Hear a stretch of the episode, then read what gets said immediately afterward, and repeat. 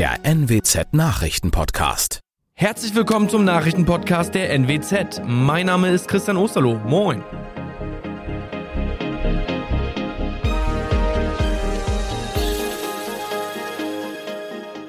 Und das sind die Themen des Tages. Ricky Paulding feiert Sieg bei Bundesliga-Abschied. Feuerwehr löscht Haus in Hatterwüsting. Und Oldenburger feiern rund um den 1. Mai.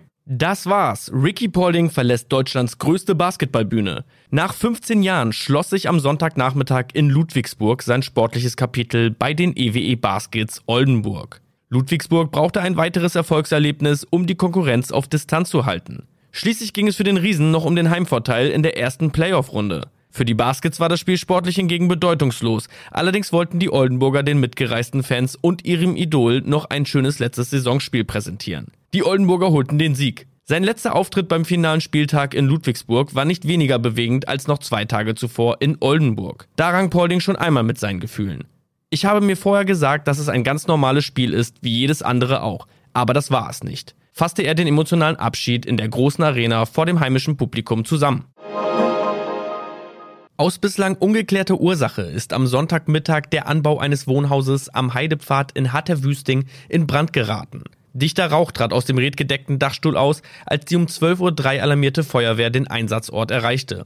Insgesamt 80 Einsatzkräfte der Freiwilligen Feuerwehr Sandkrug, Kirchhatten und Wadenburg kämpften gegen die Flammen und erreichten mit einer Riegelstellung aus Wasser, dass das eigentliche Wohnhaus auf dem Grundstück unversehrt blieb. Gegen 13.30 Uhr galt der Brand als gelöscht. Um ein Wiederaufflodern des Feuers zu verhindern, musste anschließend das Dach des Anbaus komplett abgedeckt werden. Die mit 19 Fahrzeugen angerückte Feuerwehr setzte ein Gemisch aus Wasser und Schaum ein.